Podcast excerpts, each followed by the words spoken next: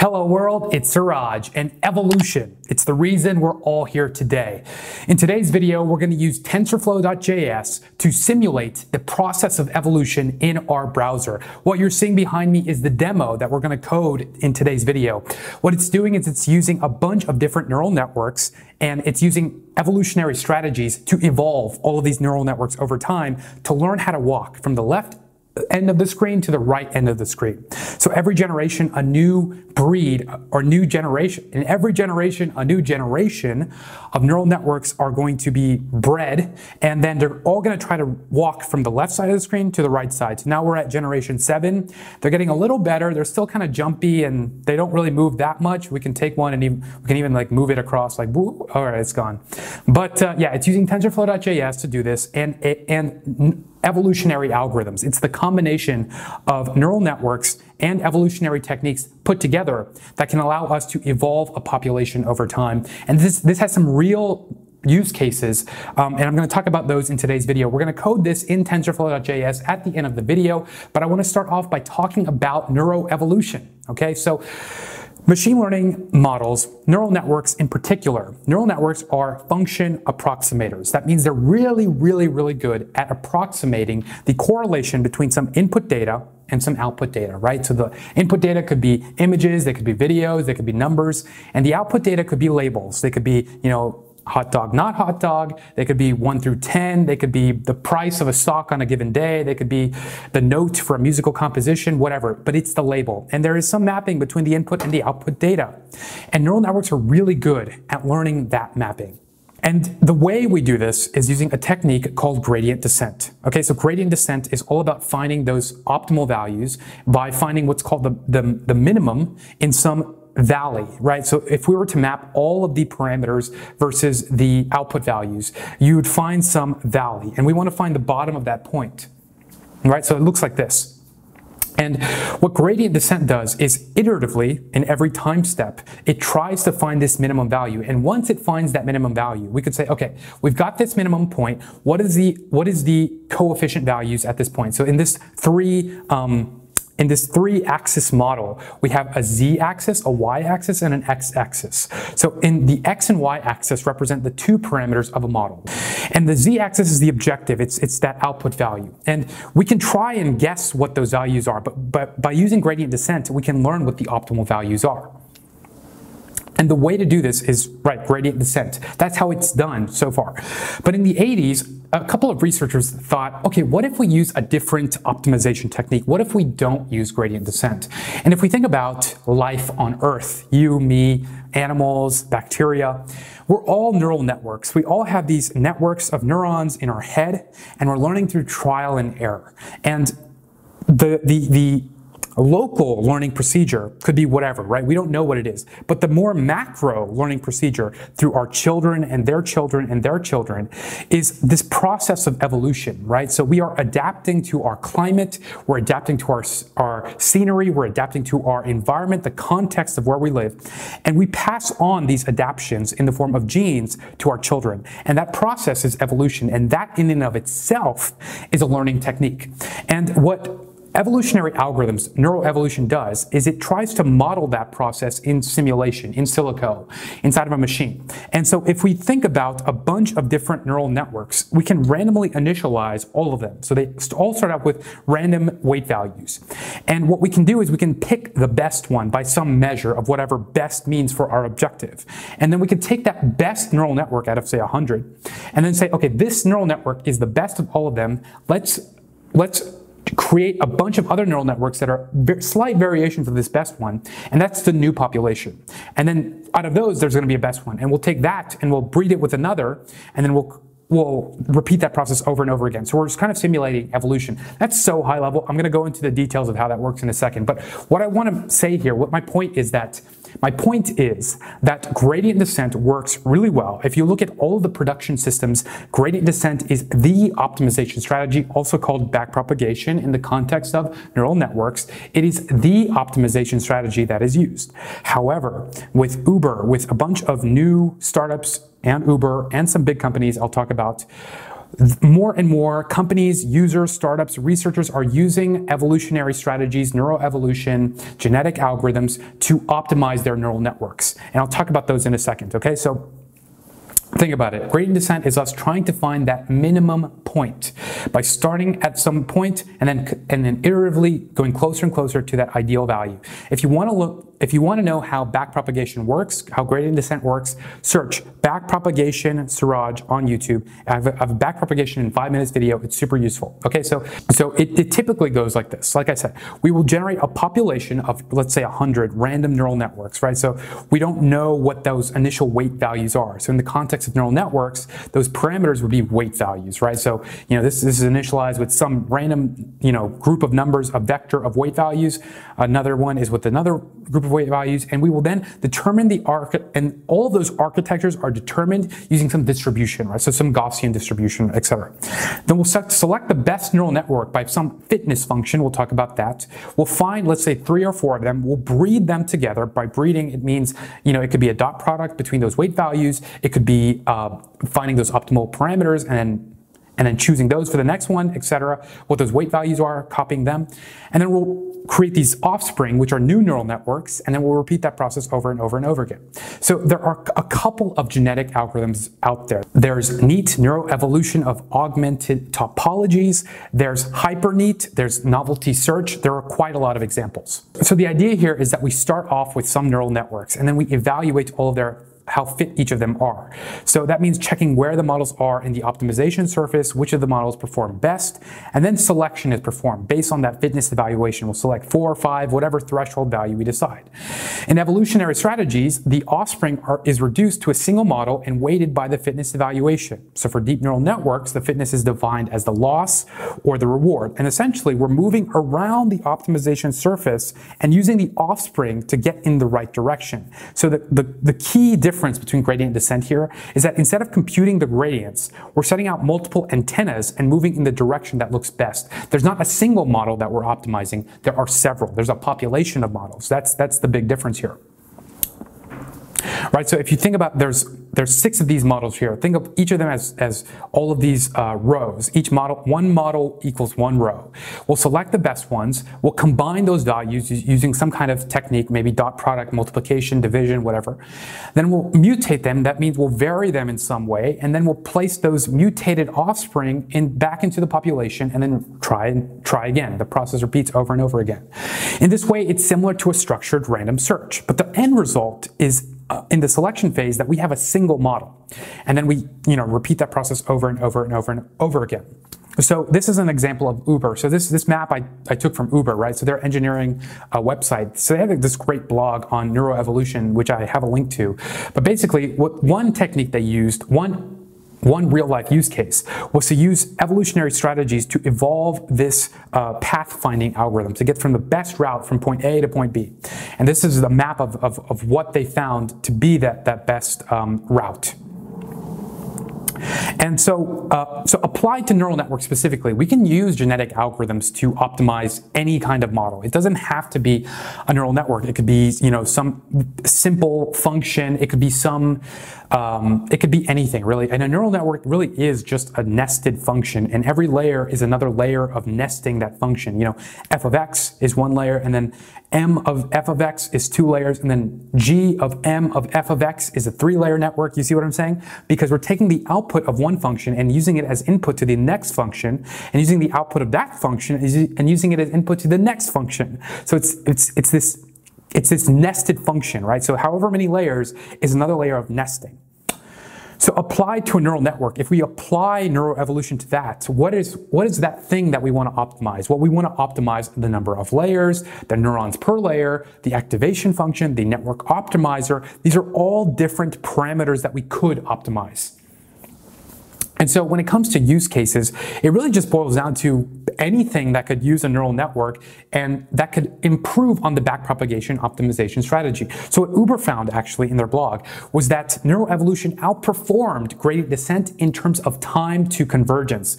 So they sped up this Atari game, this, this deep Q learner that, you know, took DeepMind like days and days on massive sets of GPUs to compute into a single hour on a desktop CPU, um, which is really cool. So just check that out. I have a link to it in the video description. But so like I said, it could be applied to anything that neural networks are currently applied to. If there is some, um, if there is some AI that is using backpropagation right now that is slow in some way where a 2%, 3%, 5%, 10% increase can be useful, that would be a perfect time to apply this technique too, right? You can outperform the competition by using an evolutionary strategy, right? So this could be applied to self-driving cars, better game AI, image classifiers like Clarifai, art generation, really anything that's using neural networks. So you can apply neural evolution to to make that optimization um, process faster. That's what it comes down to. A faster optimization process that converges to a better minimum faster, right? So you can get better results and faster if you are using neat algorithms most of the time from what we've seen here in some of these examples, especially the Uber blog, um, but also Google. So Google uses uses it for AutoML, their automatic machine learning um, algorithm that you can try in the browser. Um, and um, DeepMind used it recently. So DeepMind did neuroevolution for, pop, they called it population-based training. I remember it was like population-based training, population-based training of neural networks. That's what they called it, yes. And this was released less than a year ago. But um, yeah, so great blog post on that as well. They got some nice little visualizations of using them on generative adversarial networks. Great use case, popular model. So yeah, there, there's a ton of use cases. But in today's video, I want to talk about using it in the context of TensorFlow.js. This is the hottest machine learning library right now because it allows us to create ML models in the browser that anybody can access on any kind of device, mobile, embedded device, TV, um, laptop, desktop, whatever. And it's, it's really utilizing the power of transfer learning, which we haven't really seen when it comes to Python or C++. Um, for some reason, it's just people are using uh, pre-trained models much more. And I think it's because it's a lot easier for one, and two, um, it's using JavaScript, which has a much bigger user base, right? There are more programmers using JavaScript these days. So before we get to our model, I, just want to say two quick things about TensorFlow.js to remember. There is the core API, right? So the core API is what we're going to use, but it lets us build a computation graph. And we could think of a computation graph as a neural network, right? It's because it's just a series of operations that tensors data flows between. And these operations could be layers, they could be, you know, whatever, you know, different operations like adding, subtracting, depending on the type of architecture you want. Uh, but it's very simple to do in JavaScript. Here's a simple example. We have two tensors, A and B. We add them together, we print them out. Just like that. And that those are two nodes in the computation graph. A, B plus that output, that's the computation graph. Three nodes in the graph. A, B, and then the total, the output of A and B. So, and that's, that's what we're going to use because this is a very simple neural network that we're going to build. However, when it comes to more complex neural networks with much more, many more layers and, you know, many different, you know, strategies like attention, um, momentum, etc., then we want to use the high level API, which is the layers API. So layers API lets us it packages together both the variable and the operations that act on them act on them into a single function. So one example would be this. So the, the layers.dense uh, line of code, it performs a weighted sum across all inputs of each output and applies an optional activation function. So it's combining both the variable and the operation into a single line, which doesn't seem like that big a deal, but when you're creating a big neural network, it saves a lot of time. It's basically Keras in the browser. That's what it is. Think of that as an analogy. Keras in the browser, a single line per layer. Okay, so now let's get to our model. So in our model, what we're gonna have are these creatures, and each of these creatures is a three-layer feed-forward neural network. That's their brain that we see right here, the, right? There's a bunch of creatures. Right now in this generation, there's only one, but if I refresh, we're gonna, we're gonna get a lot more. That's a lot of creatures, right? So each of them has their own neural network. So the input data that's fed into the network are four different parameters. The horizontal velocity, how fast they're moving horizontally, the vertical velocity, how fast they're moving up and down, the torque, how fast they're turning, and the height above the ground level. So the score, the, the, the way that we are um, scoring these, these uh, creatures is we're saying they can gain points based on the distance that it travels from the starting point. So the further it travels in the correct direction, the more points it gains. So if it goes from left all the way to the right, it's going to get a lot of points. And then traveling in the opposite direction is going to reduce the point. So the fitness function, the way we define how fit um, a neural network is in this context, is that how far a creature goes. The selection algorithm that says, let's see what are the best, most fit um, neural networks here, is to select based on their fitness value, which, which will be a scalar, a single value. And that's going to be, that, that fitness value is going to act like the probability of being chosen for reproduction. The creatures that perform better have higher fitness values and hence have a higher chance of reproducing. When it comes to crossover, breeding, reproduction, whatever you want to call it, two creatures, these parents, are selected using this selection algorithm. Their weights are interchanged randomly in our case. And then finally, mutation is a single value, a parameter, that's going to change uh, the probability of introducing randomness to each of these networks. So let's get into the code here, okay? So I want to start off by just creating a simple neural network. This will be in 40 lines of code. We're going to use TensorFlow.js. So I'm going to call this a neural network class. And let me make sure that it's using JavaScript as its base. JavaScript, there we go. Okay, so it's going to be called class neural network, okay? And in this class neural network, I want there to be a constructor. The constructor will define what the input to this neural network will be.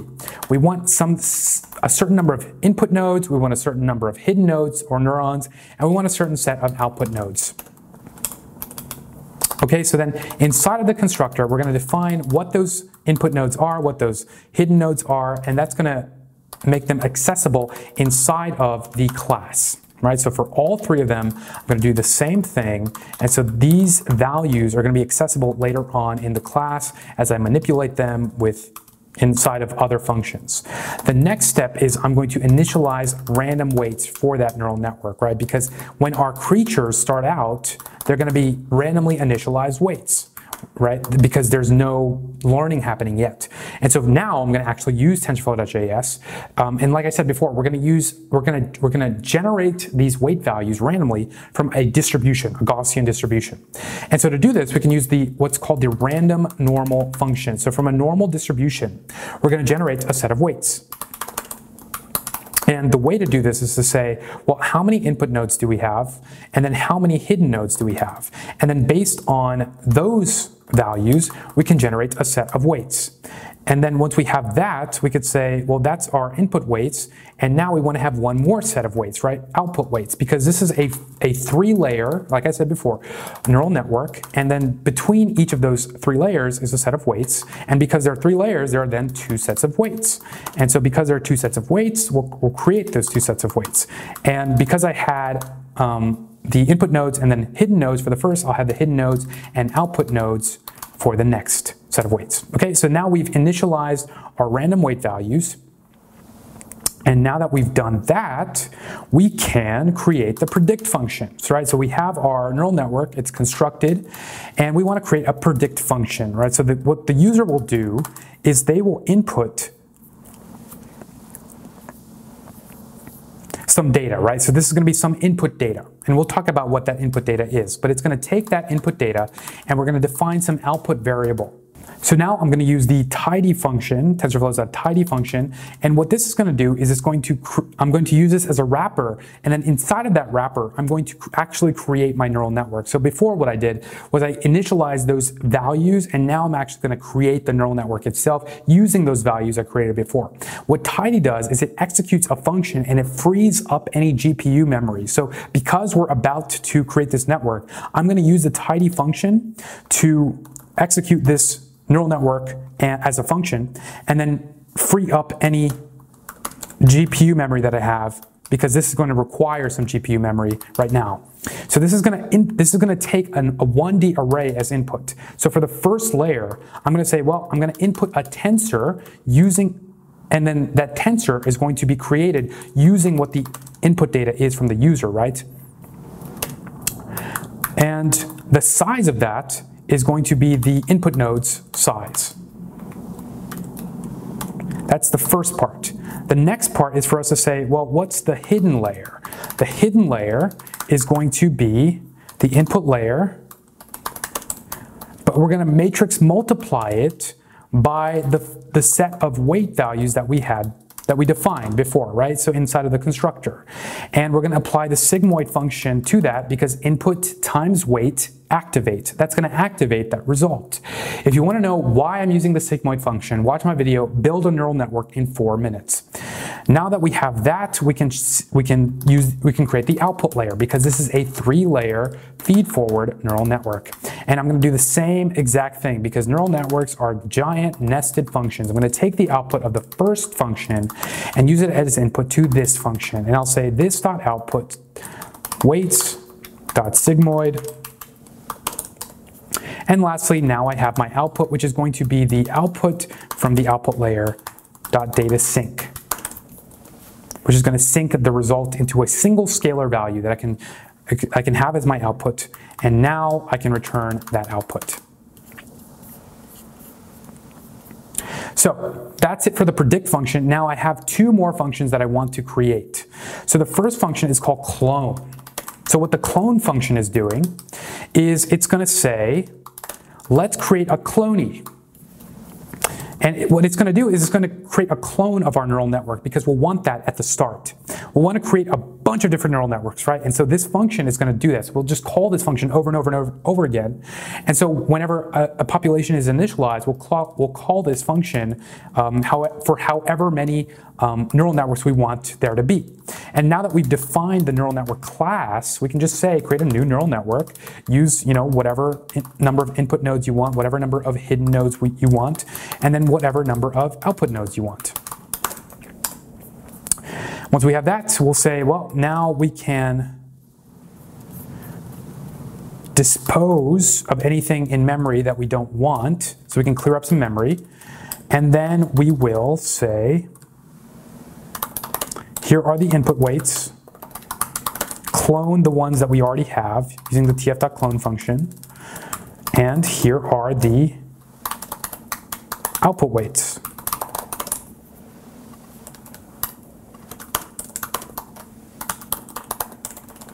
Okay, so now that we've done that, we have our input weights, we have our output weights, we've cloned our neural network, and now we can return it. And lastly, now that we have all of that, we can finally just say dispose, which will dispose the input and output weights from memory, which we'll call at the end of a generation. And once we have that, we are done with our neural network class. Now we can look at the rest of the code, and I'll just copy, paste, dot, dot, dot, and then this is gonna be output. Okay, so that's our simple class. Save that. So in the context of our genetic algorithm, we have a genetic algorithm class. And th this is just an example of how it works. We'll initialize a creature. The creature will be a neural network. We'll define what it looks like in, inside of the space, like the, the visualization by these, these values right here. And then we'll define some way of picking one of those, one of those um, neural networks or, or creatures by defining some threshold value. And if it's over that threshold value, that is our selected that is our selected network, and we'll return that. Now we can say, let's evolve our neural network. So we'll assign a fitness to each creature, we'll pick the best one, and then we'll breed them by picking two parents, da, da, da, define a child, and using this crossover function to, de to define what the child's weights are, and then push that child to a new generation, and repeat that process for all of those values, which are children, inside of that generation array. We'll kill the current generation iteratively and then add new children to the generation population. So this is the genetic algorithm class as, as a whole. This is the neural network class as a whole. And now we can look at how this is combined in sketch.js. So this is how it works. We define the canvas, what everything looks like. We'll initialize a generation, a person, a creature, we can call it whatever. And we'll, we'll say, let's define a bunch of them. We'll add it to the world. We'll define the world's boundaries, the mouse constraint. This is just visualization stuff in JavaScript. And we'll say, well, let's restart a generation every five seconds. Now, and we'll have a counter for that. We'll display the stats for that, okay? And so the real, the real, the, the meat of this here is to just initialize this population right here.